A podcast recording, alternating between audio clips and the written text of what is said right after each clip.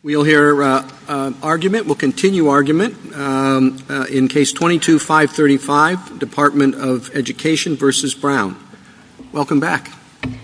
Thank you, Mr. Chief Justice, and may it please the Court. Across the board, Brown and Taylor's arguments in this case run counter to precedent and principle.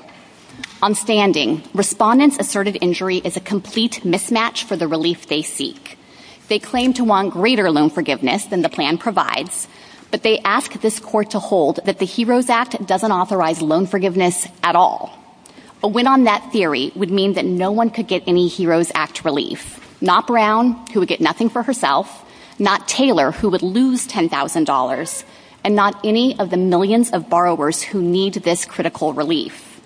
Respondents lack standing to seek that result. Parties cannot go to court to make themselves and everyone else worse off.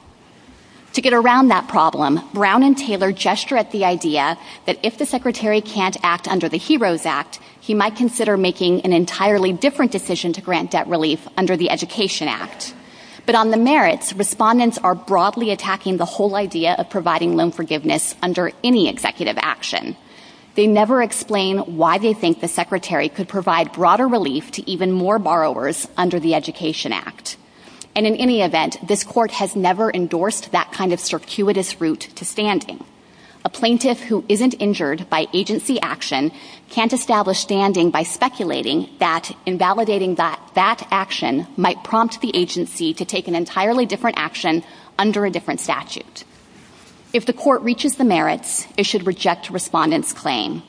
They argue the plan is unlawful because the Secretary didn't use certain rulemaking procedures. But Congress specifically exempted the Secretary from following those procedures when he issues waivers and modifications under the HEROES Act. Respondents' procedural claim fails in light of that clear statutory exemption. I welcome the Court's questions. Are there any uh, instances in which you would have uh, procedural standing?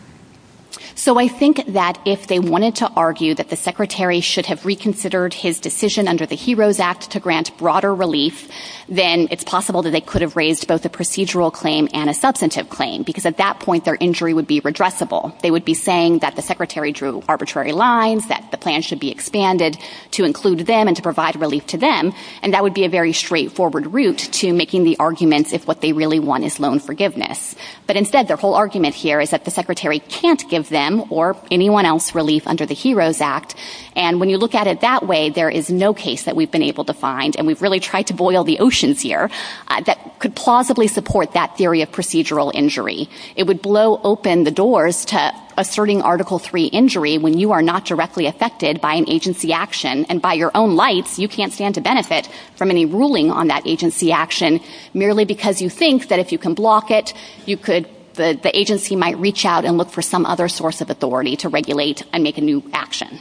This action has nothing to do with their right, if they thought it was permissible, to seek relief under the Education Act, correct? That's correct. It's a totally different source of authority. If they want relief under the Education Act, there are provisions where they can file a petition for rulemaking and ask for that relief right now. And it's not as though these are mutually exclusive sources of authority. The Education Act is not directed to national emergencies. Uh, uh, it's an independent source of authority here, unlike the HEROES Act, which is the action they're challenging that's specifically focused on this agency, this national emergency situation.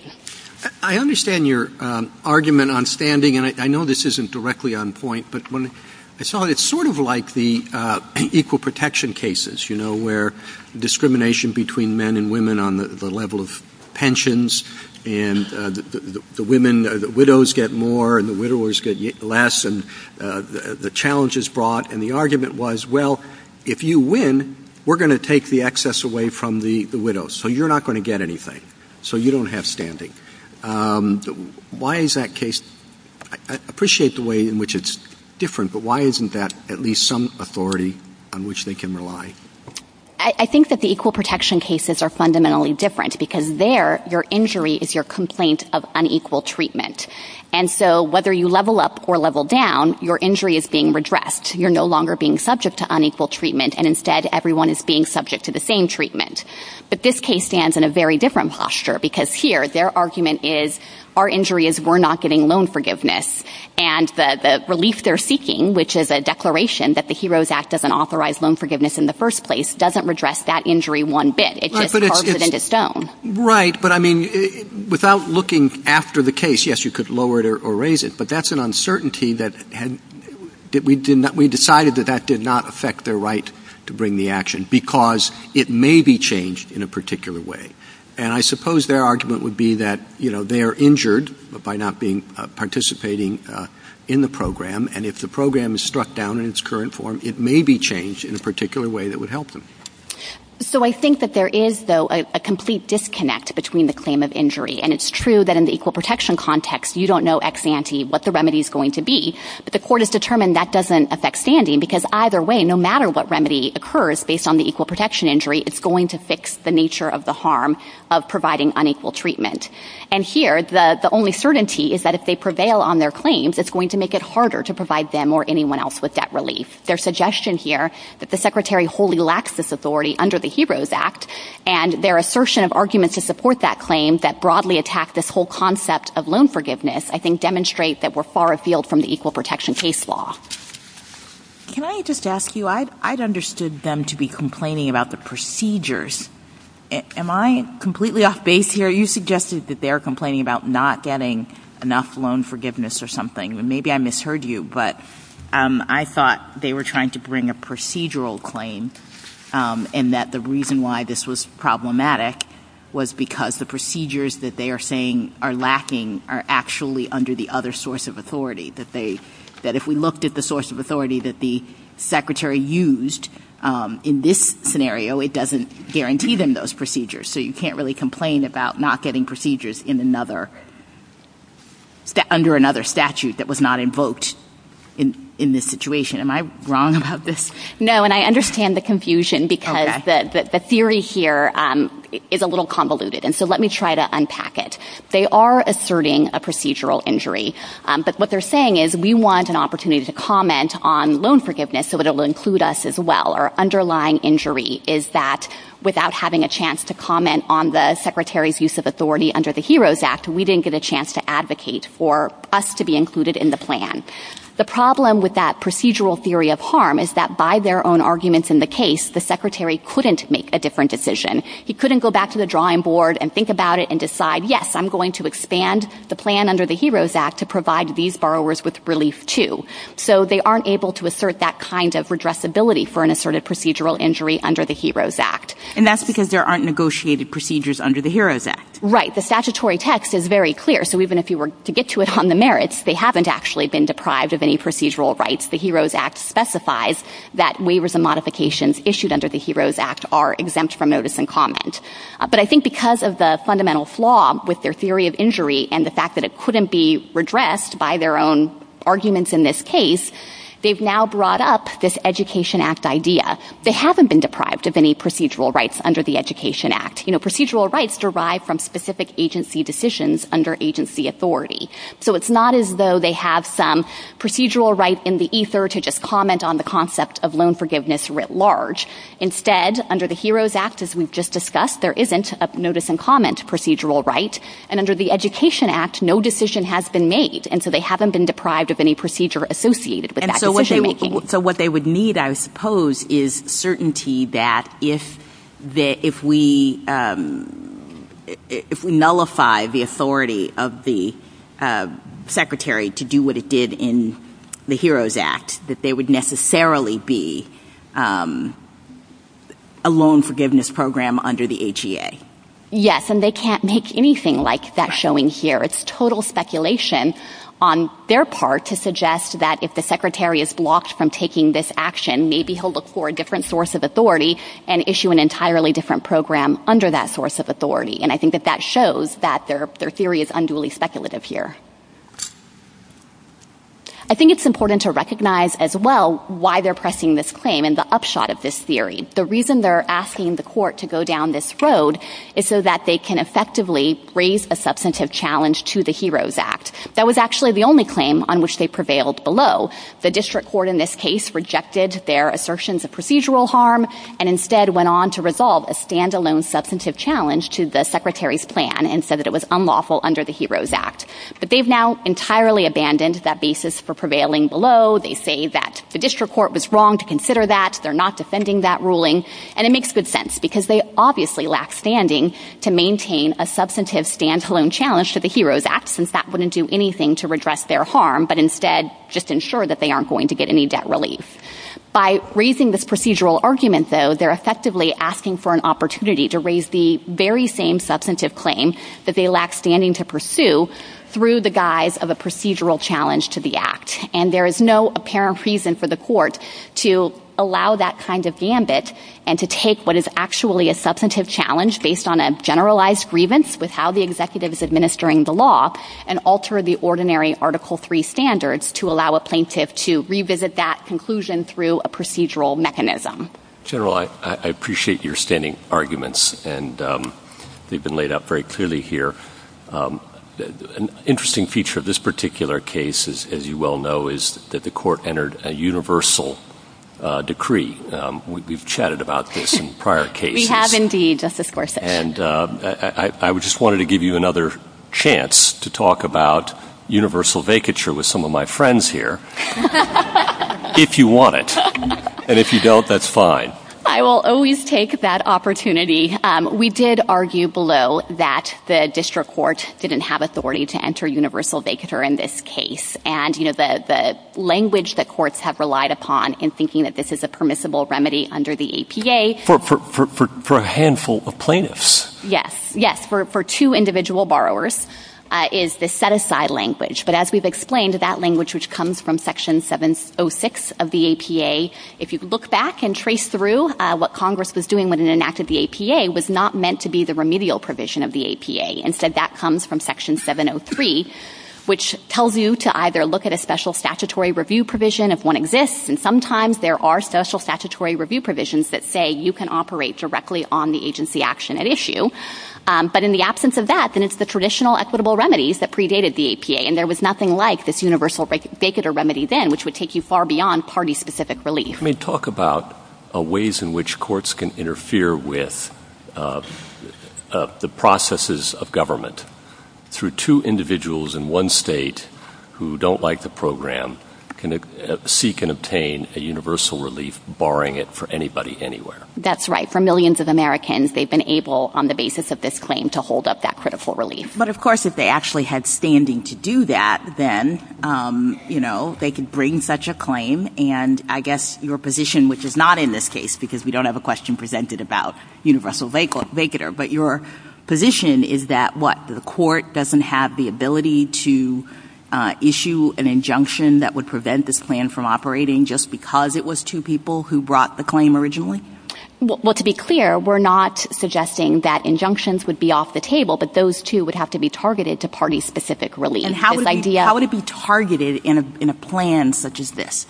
So, for example, if, in fact, they had standing to pursue a procedural right, then the secretary would be enjoined to provide them the process that's due and to take into account um, their views in determining whether to expand eligibility under the program. But nothing about that, Justice Jackson, would in any way call into question whether other people should get this relief. I understand, but would you have the same reaction to universal vacatur if the claim on the table was about their particular entitlement to getting, let's say, more money under this plan?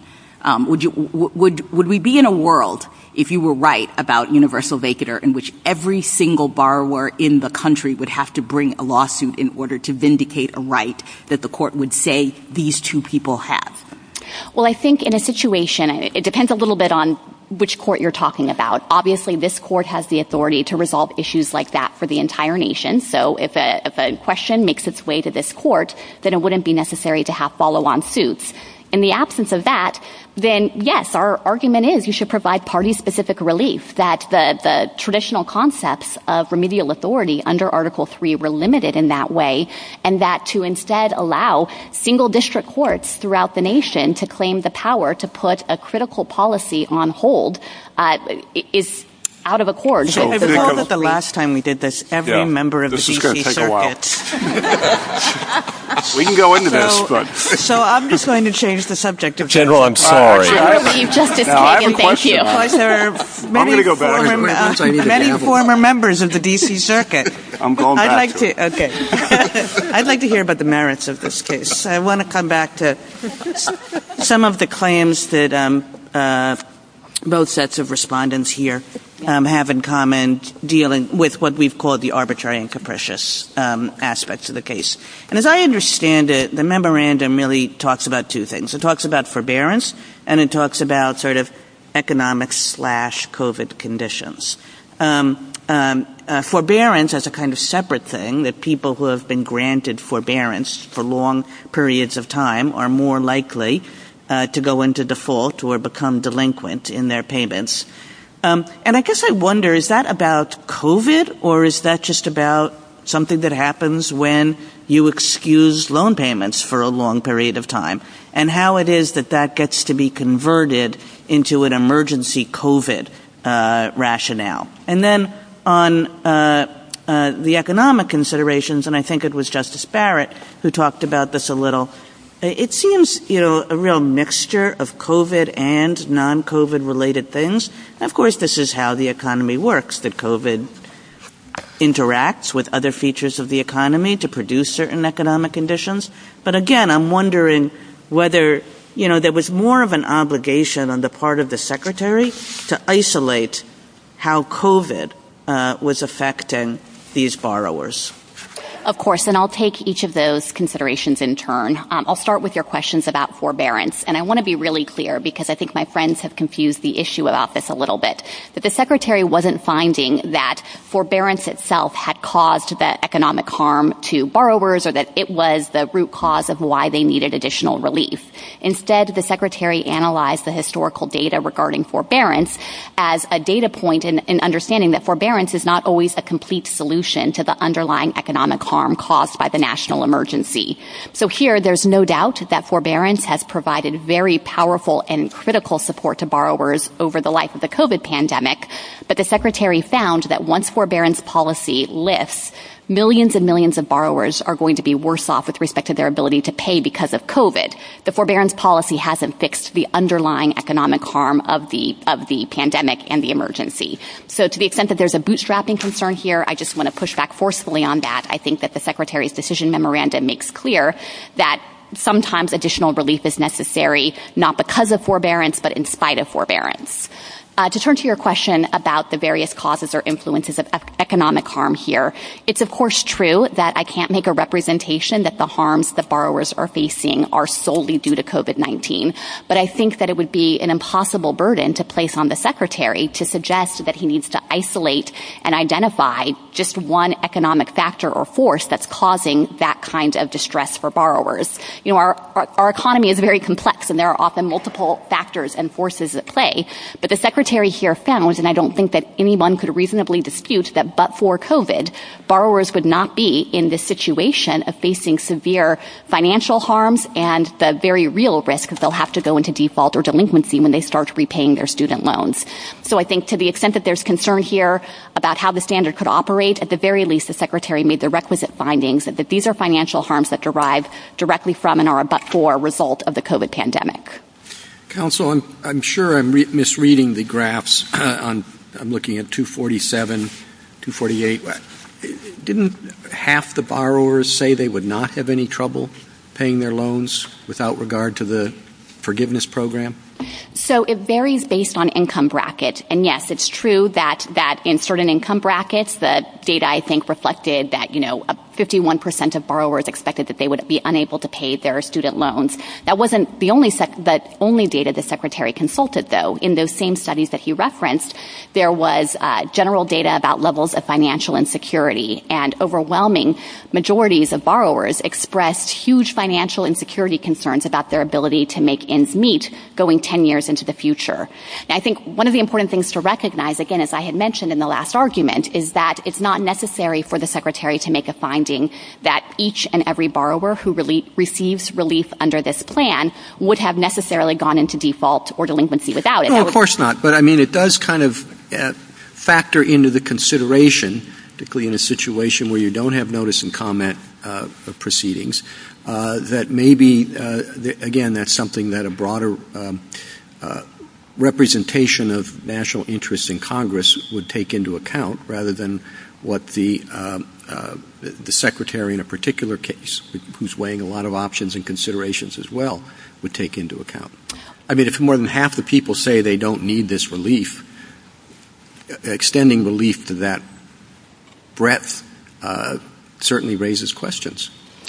So let me be clear that I think there is an avenue to address those kinds of questions with overbreadth. I don't think that it's a function of statutory interpretation, though. That would be applications of the statute to particular fact patterns and whether the Secretary could justify the lines he drew and the level of relief he decided was necessary. And here, Secretary Cardona explained that huge numbers of borrowers were going to go into default and delinquency, and it's not as though he could easily segregate and say, here are the 50 percent where I know for sure it will happen, and here are the 50 percent where it won't. If he could make that kind of determination, it might provide a basis to determine that he should have drawn different lines. But we don't have anything like that here. And I would just point again to the forbearance policy. You know, that has applied across the board to every single student loan borrower with a federally held loan for the past three years.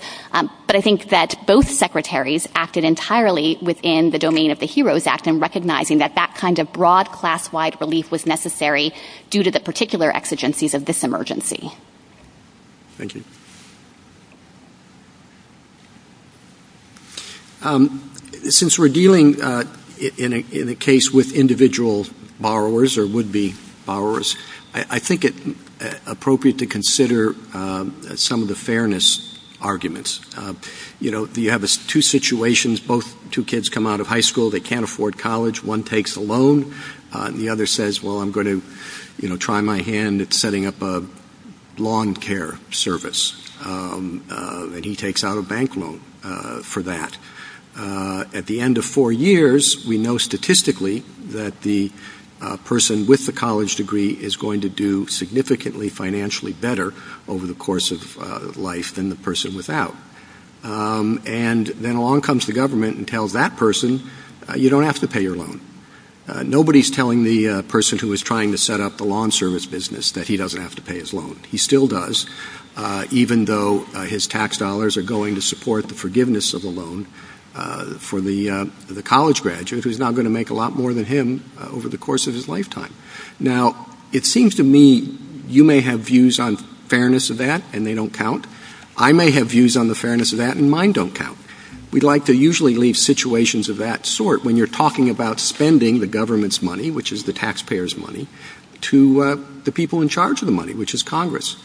Now, why isn't that a factor that should enter into our consideration under the major questions doctrine again, where we look at things a little more strictly than we might otherwise when we're talking about statutory grants of authority, to make sure that this is something that Congress would have contemplated?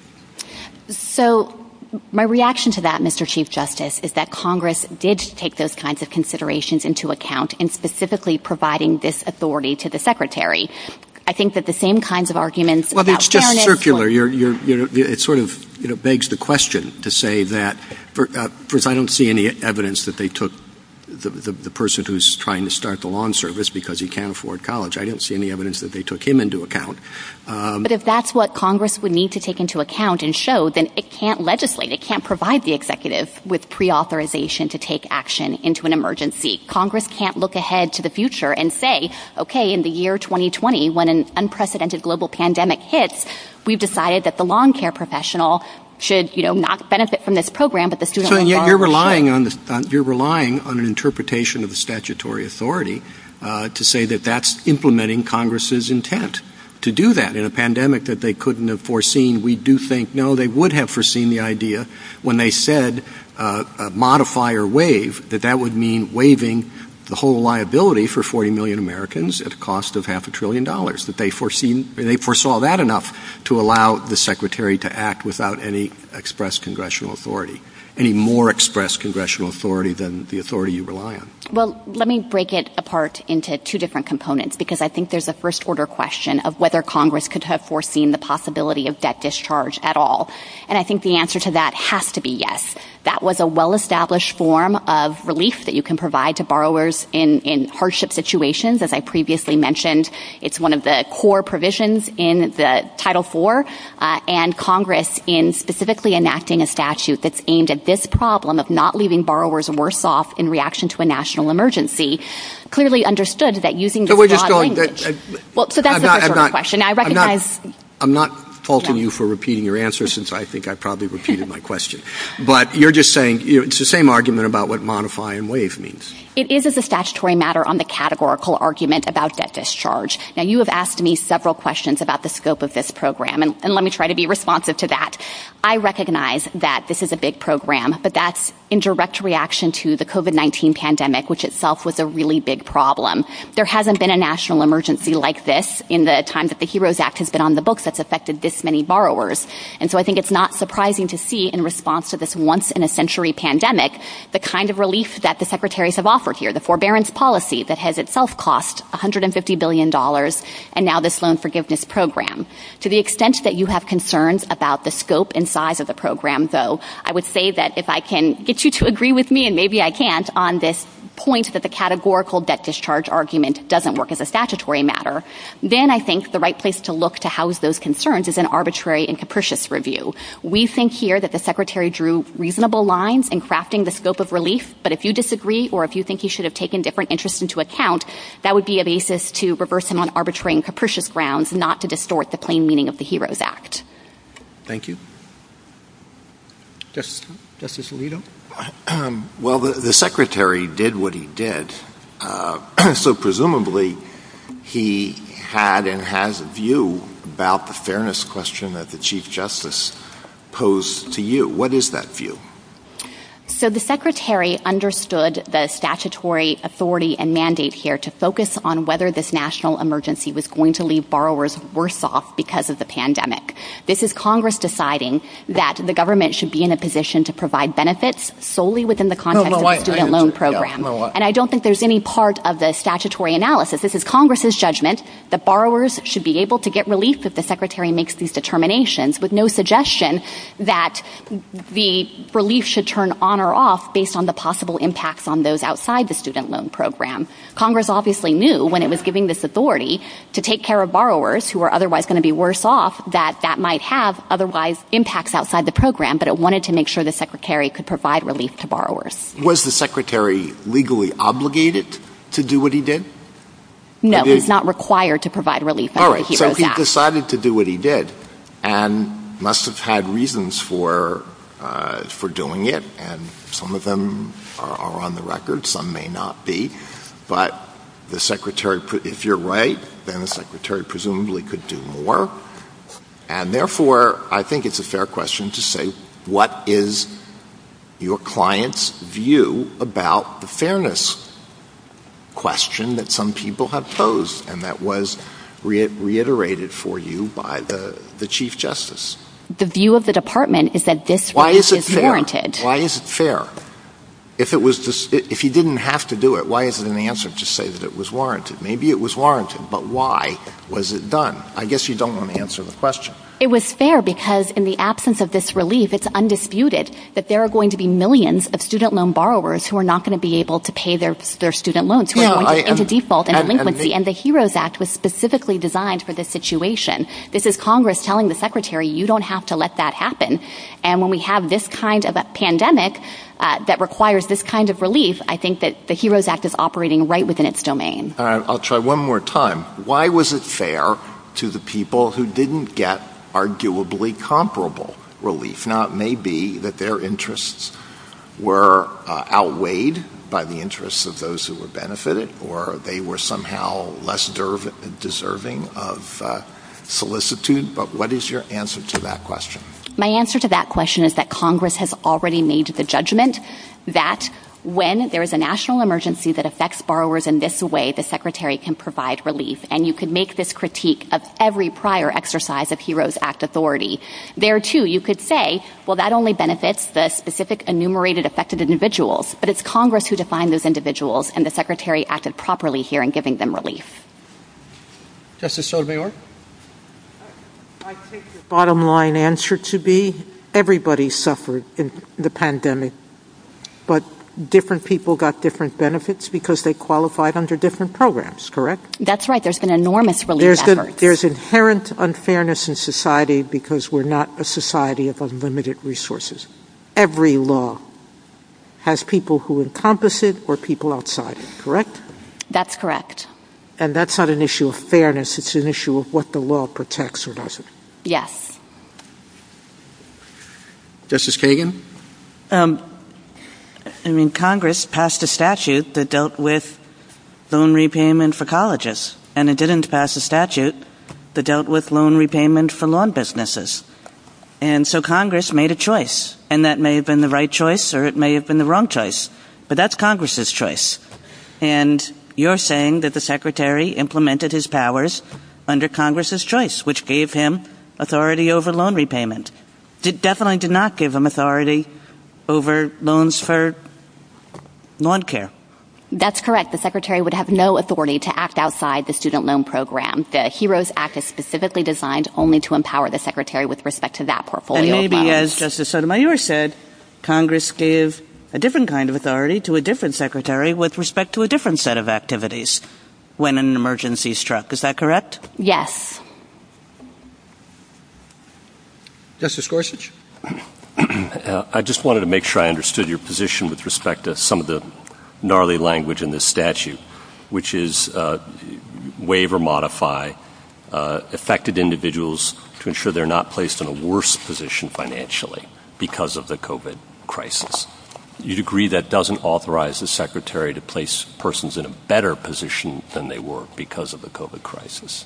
So I agree that the purpose is to ensure that they're not worse off. But I would disagree insofar as it's clear that he can provide class-wide relief. So if it turns out at the end of the day that some individuals are getting relief who it turns out wouldn't have needed it, Congress tolerated that and, in fact, encouraged the Secretary to err on the side of over-inclusion. So you read this statute as not just authorizing the Secretary to place people in the same position that they were prior to an emergency, but to allow the Secretary to place persons in a better position than they were prior to the emergency? No, I'm sorry. Let me try to clarify. His purpose has to be to ensure that they're not left worse off. But his effect can be. If the effect is that some individuals in the class receive relief who wouldn't otherwise need it, that doesn't mean that his plan is invalid. But if I could respond to your question about better off, worse off. Let me just, uh, I'm sorry, let me pose a different question. Um, so some persons can be better off, is your position. I guess how many is my next question, right? Um, let's say two people in Missouri, okay.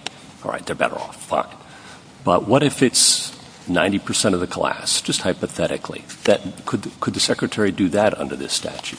So I think the right way to analyze that would be under arbitrary and capricious review, uh, because as I've just explained, we think the statute tolerates some over-breadth. And so at that point, you would want to look at the Secretary's justification for his action. It sounds to me like that could be unreasonable, that maybe he wouldn't be able to justify that particular line-drawing choice because it would be so extensive relief that isn't actually necessary. But one of the things you'd want to look at is whether there was a way to tailor it, whether there was a way to segregate the people who actually needed the relief or not. I understand that.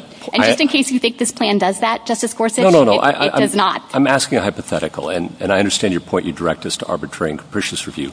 With respect to the fairness question that the Chief Justice posed, would that would that would you direct us as well to maybe State Farm, for example, where the Secretary has to weigh not just the benefits to the persons uh, he's acting to favor, but also the cost to others? I think that that is a more natural way to analyze those issues. I should emphasize, because we're in this case, that these individual borrowers didn't raise a State Farm argument. So they're not making these fairness allegations. I hear you, but you'd agree that that would be a relevant consideration at some stage in a court's analysis of the Secretary's action. I don't think that the Secretary could be faulted for not considering the interests of non-student loan borrowers, because I don't think that's one of the relevant interests that Congress expected him to take into account under this authority. As we've been discussing laws all the time... It's just irrelevant. Yes, I think that his charge under the HEROES Act is to determine whether student loan borrowers need this relief. I appreciate it. Thank you. That's clarifying. Thank you. Justice Kavanaugh? To pick up on the Chief Justice's and Justice Alito's questions, if we're thinking about how to interpret the statute, and we're trying to think about the context of the statute in interpreting it, the word waive in isolation, one thing, but it doesn't use cancellation, so that cuts the other way. I take your response to that. But then you're thinking about contextually how it all works, It fits together, the fact that there will be um, winners and losers, big winners and big losers, uh, relatively speaking, if the executive branch has this kind of authority. Uh, people who didn't go to college, uh, as the Chief Justice said, or people who had just paid off their loans, who say uh, what they did to pay off their loans, and they're getting no relief because of the timing of the situation. Um, and if Congress were doing this, Congress could and would, no doubt, would hear about all that and factor all that in in a way that a secretary could not, especially without notice and comment. Uh, should any of that factor into how we think about whether to give a broad reading to waive or a narrower reading to waive, given the context? No, I don't think that that should factor into how to interpret the statute. Um, I think instead, as this Court usually does, it needs to consider that text on its own terms, and I don't see any way to read the provision to waive or modify any Title IV provision to mean, but only do it a little bit, only in response to minor emergencies. It would actually be perverse to suggest that when there's a big emergency that might necessitate broader relief, the secretary is more disabled from acting. Instead, that's the language in the statute that's meant to empower the secretary and to ensure that he has whatever tools are necessary to fulfill the statutory purpose, to ensure that borrowers are not left worse off. With respect to these concerns about whether there's room to take into account other interests beyond student loan borrowers, there are avenues to go to Congress for additional relief to implement other programs. There's been unprecedented levels of COVID pandemic aid, as I mentioned, and I think to suggest that the secretary here should have told borrowers who he had determined were at massive risk of default and delinquency in record numbers that he wasn't going to use the authority under the HEROES Act that's tailor-made to prevent that result would have been an irresponsible thing to do. So again, I think that this really comes down to Congress's judgment that there should be authority to provide the benefit within the context of this program. Obviously, there are additional authorities and benefits that can be provided under other programs. Uh, separate question. Uh, the student loan issue is a major public policy issue without regard to COVID to begin with, Uh, obviously, and how to uh, deal with that and the burdens it's imposing on people after they get out of college who have massive student loans to pay back. Uh, obviously, a huge public policy issue that was being considered before COVID. Should that factor in to how we think about this? In other words, this is something that um, was on the table being discussed, being debated, and then all of a sudden this public policy idea is um, attached Uh, that was being proposed and pursued before the uh, pandemics attached to pandemic legislation. Matter at all? I think that it's really hard to think about how that should work as a matter of statutory interpretation and specifically what kind of burden this court would be putting on Congress if it goes down that road. If you put yourself back in the shoes of the 2003 Congress, it couldn't necessarily anticipate exactly what would be the subjects of political discussion and debate at the time that the COVID national emergency pandemic hit. And so going down the road of suggesting the meaning of the statute could change or should be interpreted in an atextual way because of current conditions, I think would basically disable Congress from being able to take the kind of action we have here of trying to ensure that the executive can act quickly with preauthorization in an emergency to forestall massive student loan default. Uh, last question. Uh, I can't resist on Justice Gorsuch's earlier question. Um, uh, if it were party-specific relief and it went up to the Court of Appeals and you had sought an emergency Uh, injunction in the Court of Appeals and the Court of Appeals ruled against uh, the government on that, would you then follow that in that circuit or not? I think as a practical matter, we generally do follow that in the circuit. I want to be careful here because I... You might not in the future. Well, you can admit it. Our general practice is yes, we treat it as binding within the relevant circuit. But again, the concern here is that actually it's imposing on us an obligation to follow it throughout the nation. And if you came up to this court in an emergency application and we said you did not have a likelihood of success, I think you said earlier you would follow that. Why would you follow that? We recognize that this court has authority to resolve these issues for the nation. Even though there are only two parties in the case, you would say we're going to follow it for everyone else and not force every other affected individual to come to court? Do you think every future administration will have that same approach? Well, I think that they would likewise understand that even if the relief didn't formally extend beyond the parties in the case, obviously the precedential force of this court's decisions in a given area rule for the nation. Thank you. Justice Barrett? I want to ask you about universal vacatur. Um, I just want to ask you one thing about the statutory language on waive or modify that I wonder whether it's an indication of the scope of waive or modify. So the Secretary has authority to waive or modify to ensure that affected individuals are not placed in a worse position financially in relation to that financial assistance, so in relation to their debt. So you agree, right, that we're not talking about a worse financial position generally. We're just talking about in relationship to the debt. That's correct. That too often collapse, obviously, because if you are distressed financially, it might mean that you're having trouble paying your mortgage or paying your rent, buying your groceries, and paying your debt. But yes, the function of the HEROES Act focuses on your position with respect to your ability to repay your student loans. So it seems to me that that language in relation to that financial assistance suggests that the relationship would continue, but the waiver or modification here severed the relationship to the debt so that it no longer exists. So why would that be consistent? I mean, doesn't the statutory language in relation to that financial assistance presuppose an ongoing relationship that might be modified but not completely ended? No, I think that that would be reading in limitations that can't be gleaned from the text. Um, what we understand the statute to be focusing on, and specifically looking at the subparagraph here that justified this act, making sure that student loan borrowers are not worse off with respect to their loans, uh, that functions as a matter of their probability of being able to actually make their payments. And this actually relates to some of the questions that Justice Gorsuch was asking about better off, worse off. You know, imagine a student loan borrower, for example, who before the pandemic had her affairs entirely in order. She had a 0% chance of defaulting on that debt. But then COVID hit, her life has been disrupted, her job was disrupted, inflation is at record levels, she's having trouble making ends meet, and now she has a much higher likelihood of not being able to pay her student loans. In that situation, HEROES Act relief, if it were to operate even to completely eliminate her debt so she doesn't have an ongoing relationship with it, it would just restore her to her pre-pandemic relation insofar as her risk of default and delinquency. She was 0% before, and now she'll be 0% after. And so it doesn't inherently make her better off within the meaning of the statute. Thank you. Justice Jackson? I just wanted to quickly um, circle back to the fairness point.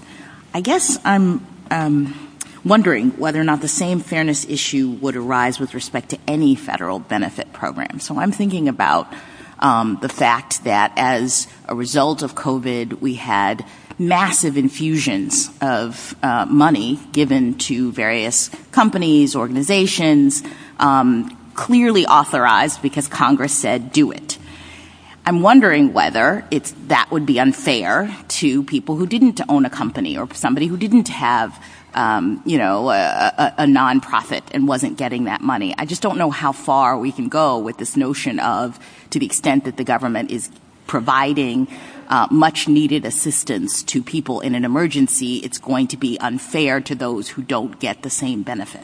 Yes, that's exactly right. And what I would say is that is inherently Uh, an aspect of what Congress authorized in the HEROES Act as well. It specifically thought about this situation, what to do about student loan borrowers who are impacted by a national emergency, who might then end up in a worse position with respect to their ability to repay.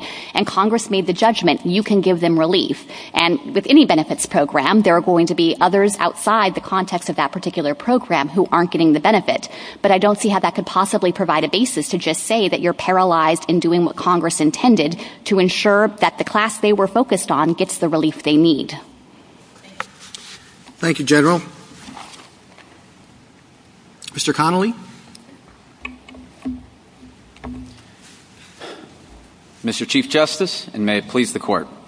This case turns on the same issue as Nebraska v. Biden, whether the HEROES Act authorizes the debt forgiveness program. It does not, as this Court has already heard. I'd like to focus here on three issues specific to this case. First, the HEROES Act is the Secretary's only excuse for not adopting the program through negotiated rulemaking and notice and comment. If that act does not apply, there is no dispute that the program is procedurally improper. Second, on standing, the government makes one argument, that if respondents prevail, the Secretary won't provide debt forgiveness to them under the HEROES Act. But that isn't the proper inquiry. Respondents need only show that there is some possibility that the relief they seek will prompt the Secretary to forgive their debts. On that question, there is no debate. Debt forgiveness is a top priority of this administration.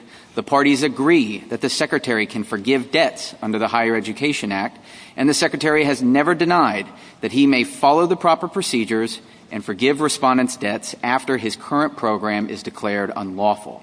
Finally, on the merits, Congress did not authorize the Secretary to create a $400 billion debt forgiveness program behind closed doors with no public involvement. The whole point of negotiated rulemaking and notice and comment is that the individuals most affected by student loan regulations, like the respondents, must have a meaningful voice in the regulatory process. But here, uh, the respondents were deprived of their procedural rights and their finances suffered. Brown got nothing, and Taylor received only $10,000, even though high-income individuals making more than five times as much got $20,000. The law requires that the Secretary give respondents an opportunity to be heard. The judgment below should be affirmed. Uh, Mr. Connolly, uh, has this Court ever held that uh, the notice and comment provisions of the APA can establish enough for standing uh, in a case like this? Yeah, I would point to uh, Summers. In Summers, uh, this Court held that an environmental organization had standing to challenge the Forest Service's approval of the Burnt Ridge Project, and because the Forest Service approved that without going through notice and comment. And that environmental organization had standing because there was some possibility that if they went through the proper process, that the Forest Service would change its mind and wouldn't approve the Burnt Ridge Project. And I think it's the same thing here. If the Secretary goes through the proper process, there is some, and does negotiated rulemaking and notice and comment, there's some possibility that he will change his mind and forgive our debts. Were the um, procedures in Summers applied in Summers? Were they implied? I think it was... No, applied. Oh, applied. Uh, In that case, yes, the Court said, the Court found um, it was drawing a distinction between uh, why they would have had standing in one place and wouldn't have in another. And the reason that the group ultimately didn't have standing is because they had settled it. But the Court said that if Burnt Ridge had still been on the table, that they would have had standing. Doesn't your theory of injury rely on the assumption that uh, if the HEROES Act isn't there, or if there's a problem with the HEROES Act, the administration would necessarily have done the same thing under the HEA? No, I don't think so. In fact, I think the program will look quite different once it does go through negotiated rulemaking and notice and comment. I guess I'm asking you, you seem to be assuming that if you get the relief of invalidation of the action under the HEROES Act, that the administration would necessarily Uh, move forward because you said it was a top priority of this administration, that they would necessarily do the same thing or a similar thing, meaning provide debt relief to people under the other legal uh, avenue. And I mean, I can imagine a world, if you think of a hypothetical, uh, in which the secretary believes that they o that the department only has authority under the HEROES Act. Here we are in the midst of a pandemic. The intention of the department is to provide this relief in the context of the emergency, and that if we don't have an emergency, and then if we're not um, in this circumstance and we don't see the HEROES Act there, then they would not move forward. So I think you kind of have to convince us that the administration would have provided this sort of debt relief under the authority you point to that you say has the procedures that were not provided. Two responses. I think the best evidence for this is the nature of the program. The program applies to 95% of all borrowers. It's not remotely tailored to individuals who are suffering from the pandemic. And the reason is because this is a program that's just designed to help people who are in need of debt relief. And on the authority point, the parties are in agreement that they have the power to do this under the uh, HEA, and the secretary has never come up here and denied that they won't go through the exact same process, which they should have done in the first place, once this program is declared unlawful. Except my biggest problem is you've shown me nothing to suggest that if they have to or will go under HEA, that they're going to deprive you of due process. They're going to let you be heard. What Justice Jackson was getting to is you could be heard and not accepted. I mean, your position could be rejected. Then we'd have to look at that program and decide if that program fits the HEA requirements um, and the arbitrary and capricious standard.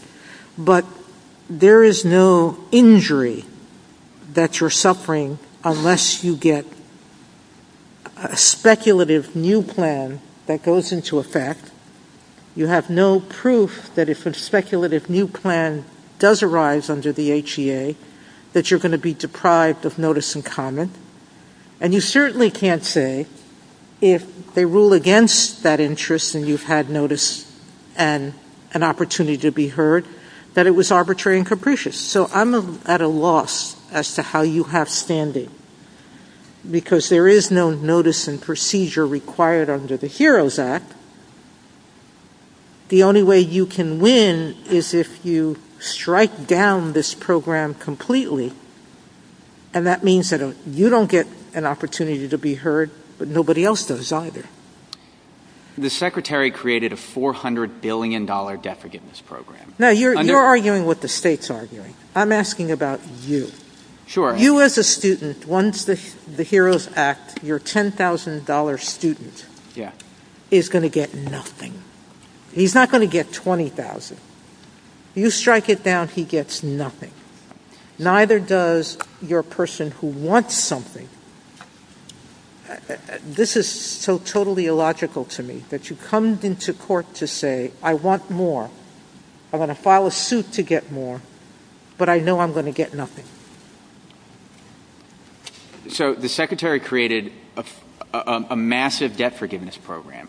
And he says that he's doing it one time and one time only. He said this in his brief, in his declarations, on his website. And in the reply brief, he said he took costs into account. And so if we miss this shot, we will never have another opportunity to get debt forgiveness. I don't know if that hurts you or helps you. It seems to hurt you to suggest that. I thought your argument was if we strike down this program, then we know the Secretary is going to try again under the HEA, and that's the relief that we are seeking, the procedures that exist under that program. So if he's done, if we strike it down, isn't Justice Sotomayor right that you're in a much worse position by bringing this lawsuit? If he completes the program, but we are trying to stop this program so that it can go through the proper process so that we have an opportunity to comment and urge the Secretary to forgive our debts. Right now, Ms. Brown has $17,000 in student loan debts, and she's not getting a dime of debt forgiveness. And if this had gone through the proper process, there's some possibility that we would have had our debts forgiven. And in Lujan, what Lujan talks about is this is why procedural rights are special. Because the agency can always come in and say, you know what, we would have done the exact same thing even if you would have had that process.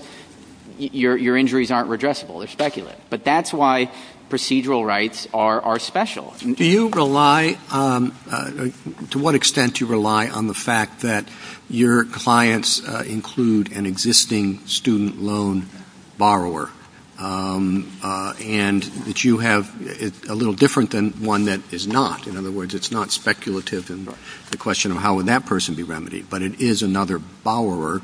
You're asking for notice and comment, and during that period, if it's granted, uh, that would uh, it would entitle you to raise, you know, why the limit, whatever the credit limit is, that should be changed. Is that, I mean, I think your challenge is to make that sufficiently uh, particularized and non-speculative. I mean, the problem with standing jurisprudence for something that looks for something concrete and particularized, it's also very academic. You know, a dollar of injury uh, and you're in.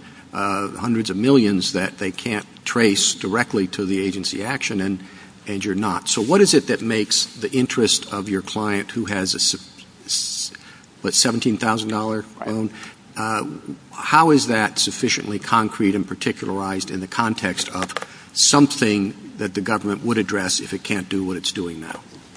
Sure. So she, I think it is critical that we're here representing borrowers. She has uh, student loan debt and it's not being repaid. And those are concrete interests at stake. So this is not someone off the street who is upset that his or her taxes are going to go up.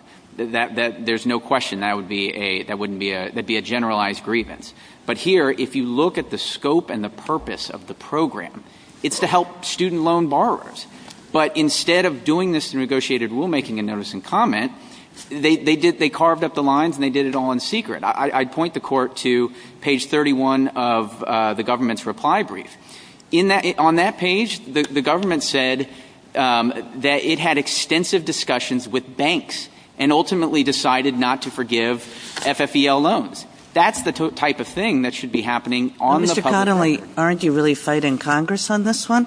The HEROES Act specifically says no notice and comment, no negotiated rulemaking. It specifically says there's going to be an emergency. So we're waiving those procedural requirements. So, you know, you might think that Congress made a wrong call there. But that's Congress's call. Because when Congress wrote the HEROES Act, the waivers and modifications have to actually be authorized by the Act. You can't just label something a waiver or modification and skip through negotiated rulemaking and notice and comment. Um, right there, subsection D, it says the negotiated rulemaking requirements shall not apply to the waivers and modifications authorized or required by the Act. It doesn't say uh, anything that the Secretary labels a waiver or modification is authorized by or required by the Act. And so we recognize that um, Congress did create an exception, but the waivers and modifications actually have to apply. They have to actually be authorized by the HEROES Act. Mr. Connolly, what are the limits of your theory? Could someone who finished paying their loans off, you know, right last year sue because they were disappointed that they weren't included for reimbursement? No, I don't think so, because there's no mechanism by which the Department of Education can write those borrowers a check. And so their injuries are not redressable. Here, there is a mechanism under which the Secretary can forgive Ms. Brown's debts, forgive Mr. Taylor's debts, and that's the difference. What about the Chief Justice's lawn care person who doesn't go to college, starts a lawn care business, but as the Chief said, this person has some fairness concerns and feels like this shouldn't have happened and kind of level up or level down and wants to level down? Sure. Again, the Secretary of Education has no power to uh, give any money to that uh, uh, individual or do anything like that. And so even if he could come up with a concrete interest, it couldn't be redressable. Could have persuaded him not to do it would be, I take it, with the fairness concern and the hypothetical the Chief posed you. I think it would have been to say, well, this isn't fair. You're not doing this for me, so you shouldn't have done it for anyone. But you're not taking the position that that would be an injury. No, he would not, because you have to have concrete interests, has to be particularized, can't be abstract. And so... So it's not just the getting shut out of notice and comment? Correct, correct. These individuals have concrete interests. There was a $400 billion debt forgiveness program that was created, and the respondents have debts, and they're not being forgiven. And if it had gone through the proper process, Uh, negotiated rulemaking and notice and comment, we could have argued that our debt should be forgiven too. The suggestion is not that the Secretary of Education should uh, forgive, on behalf of different banks, loans to lawn service companies. It's that that is a consideration of other Americans in a comparable situation who will not get that sort of relief that maybe the Secretary should have taken into account. And that if we had notice and comment rulemaking, that maybe that would be a consideration that would come forth. Or maybe if Congress were involved in this expenditure of $500 billion, that that might be something that they could consider. Right. And I would also point to the negotiated rulemaking statute. This is a unique statute. Um, the Congress uh, said specifically that it wanted all of the individuals who are affected by the Title IV loan process, uh, student loan borrowers, universities, everyone, it wants them to be involved in the process. And it strengthened those requirements in 1998. And so the idea, I think, that right after doing that, really strengthening negotiated rulemaking, that Congress said, yeah, you can create a $400 billion program on your own, in secret, without any public involvement, it just doesn't seem uh, possible. What is the limiting principle? I mean, there are many, many programs uh, out there uh, that people say, well, I ought to be covered by that, and I wasn't. And we certainly don't allow everybody to come in and say, just because I would have a right to comment if this law were struck down, I therefore have a right to bring a suit. Uh, I mean, how is this? I understand uh, maybe you have the one client that has a student loan and one that doesn't, right? Right. Well, there's a clear difference between those two oh. situations, isn't there? Sorry. They both have student loan debts right now. Brown has 17,000 and Taylor has $35,000. Okay. Um, Well, what principle should we look at to try to limit the universe of people? Who could? Otherwise, you get people who are interested in any kind of law at all. And I'd have something to say that the Secretary might find of interest in notice and comment, and so I should be able to sue to block what's there now. I think you have to look at the scope and the purpose of the agency action. Was the individual's concrete interest at stake? If they're doing something uh, that has no relation to what you're complaining about, your concrete interest, then it's coming out of left field, then that person isn't going to have standing. Um, or if there's no possibility that the Secretary is going to give you relief because we're dealing with Topic A and you're coming in here on Topic B, then that person isn't going to have standing. But here, we have there is no dispute. The Secretary is trying to give release to student loan borrowers. That's the nature and the scope and the purpose of this act. And instead of figuring out, okay, among this universe of student loan borrowers, who's going to get what, how much, instead of doing that on the public record, they did it in secret first. So for purposes of standing, as distinct as to who can comment, because anyone can comment, uh, for standing purposes, it has to be someone who was in the class of people who could have been afforded relief? Yeah, I think that's a fair way to put it. You have to have concrete interest. It has to be particularized. And that's what we have here, I think.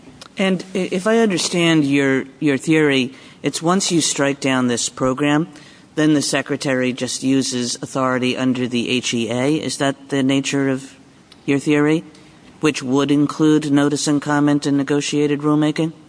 The HEA uh, uh, uh, gives the Secretary the power. But the theory is that the Secretary will just switch to another statute. Well, I think that's focusing. Um, you look at the agency action. You look at the facts on the ground of what's actually happening. But you're striking down this program. That's the whole point of your being there. You're trying to – this program is not um, – right? You have to strike down this program to get any possibility of notice and comment under another statute, right? Right. So you have to strike down this program, then you go under another statute, And where you do get notice and comment. That's the theory. That is correct. The HEA gives uh, us a right. They have to go through negotiated rulemaking and notice. Right. I mean, usually when we give standing for procedural uh, violations, we're talking about procedural violations within a particular program, right? We're not talking about, you know, if you have a problem with the procedures relating to one program, you can just come in and strike down the program so that you're in another statute entirely.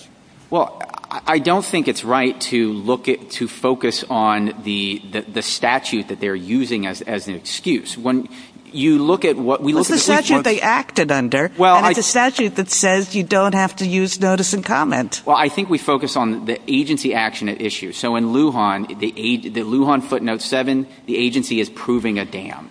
Uh, in Summers, the agency is tearing down a forest. Here, the agency is is doing debt forgiveness. I think you look at the action. I would point to. Go ahead. Suppose there were no HEA. Suppose it was this statute or nothing. Would you then say you still have standing because once you strike down this this uh, uh, this this program, uh, you know, um, uh, uh, the secretary would go back to Congress and get a new statute?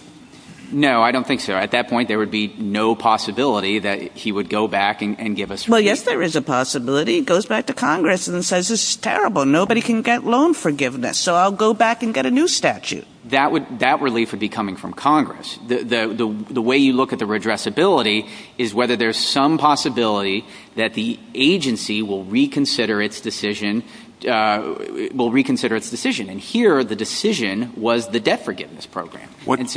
What? And so keep going. Sorry. And so you look you look at the you look at the agency action, and the, the one the, the other line of cases I would point to is, is the structural separation of powers cases. In those cases, you focus on the agency action. You don't look to see whether the act uh, the actions or the acts um, restrictions on removal are injuring the individual. You look at whether the agency's actions are injuring the individual, and I think it's the same thing here. What's your best case, if you have one, for your answer to Justice Kagan's question about you going under a different statute? Are you aware of such a case? The, I guess, a, few responses. First, I would go back to the, ones I just mentioned, Lujan and Summers. None of those cases focused on the statute at issue. They looked at the action. Um, Lujan footnote 7, the, uh, the dam example. An individual who is living next to a dam, when they approve that dam without going through the proper process, that individual has a procedural right to challenge that. When the agency approves the dam, they're approving it under the Federal Power Act. When the individual is going to get relief, he's getting it under the Endangered Species Act. And I think what that footnote shows and what that example shows is that the statute really doesn't matter what they're acting under. What matters is the agency action. Well, let me ask you about the evidence. What, what evidence do you need as the plaintiff coming in claiming standing that the agency um, would have proceeded under this other statute? Because it's not a world in which, you know, they overlap so entirely that if we take one away, they're automatically in the world of HEA. They would have to actually elect to operate in that other world. And so this goes back to my very first question to you, which was about don't we aren't you relying on the assumption that if the HEROES Act falls, this agency or this this administration would pursue the same course of action under this other statute? Sure. A, a few responses. First, if you look at the nature of the action, it is applying to 95% of all borrowers. It's not remotely tailored. Do you have evidence that they've said even pursuant to this litigation, for example, that if the Supreme Court strikes this down, we're going to pursue the same relief under the HEA. I'm asking about the, like, what do you, sure. is it enough for you just to identify another path? Don't you have to at least have some evidence that the administration is going to move in that direction? So, yeah, so again, I would point to the, nature of the rule, that it's broad-based, it's not, tied to the pandemic. The second thing I would point to is that there's all sorts of evidence. Um, uh, uh, uh, during the campaign, they were talking about doing broad-based debt relief. It wasn't related to the pandemic. Senator Warren and others passed resolutions urging the secretary to use the Higher Education Act to pass debt forgiveness.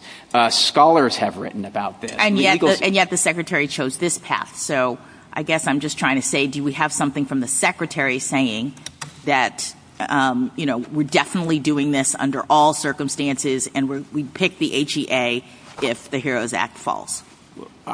I think that would be a very high burden for us to meet. Because if you look again at uh, footnote 7 of Lujan, when it's talking about why procedural rights are special, what it's saying is that if the burden is on the plaintiff to come back and say, you know, my comments are going to be amazing, they're going to do this, they're going to change their mind, procedural rights are going to be useless. They can always come back and say, you know, we would have done the same thing. No, but that's change your mind within the context of a particular program. This is Justice Kagan's point. I mean, yes, redressability gets relaxed when we're in the world in which procedural rights would have otherwise existed, and you don't have to, as a plaintiff, show that they would have made a different ultimate determination if they'd heard your comments. We understand that. But what you're suggesting is that same principle of redressability applies to whether or not they would shift to an entirely different legal base of authority to pursue this program. And I've never seen that before.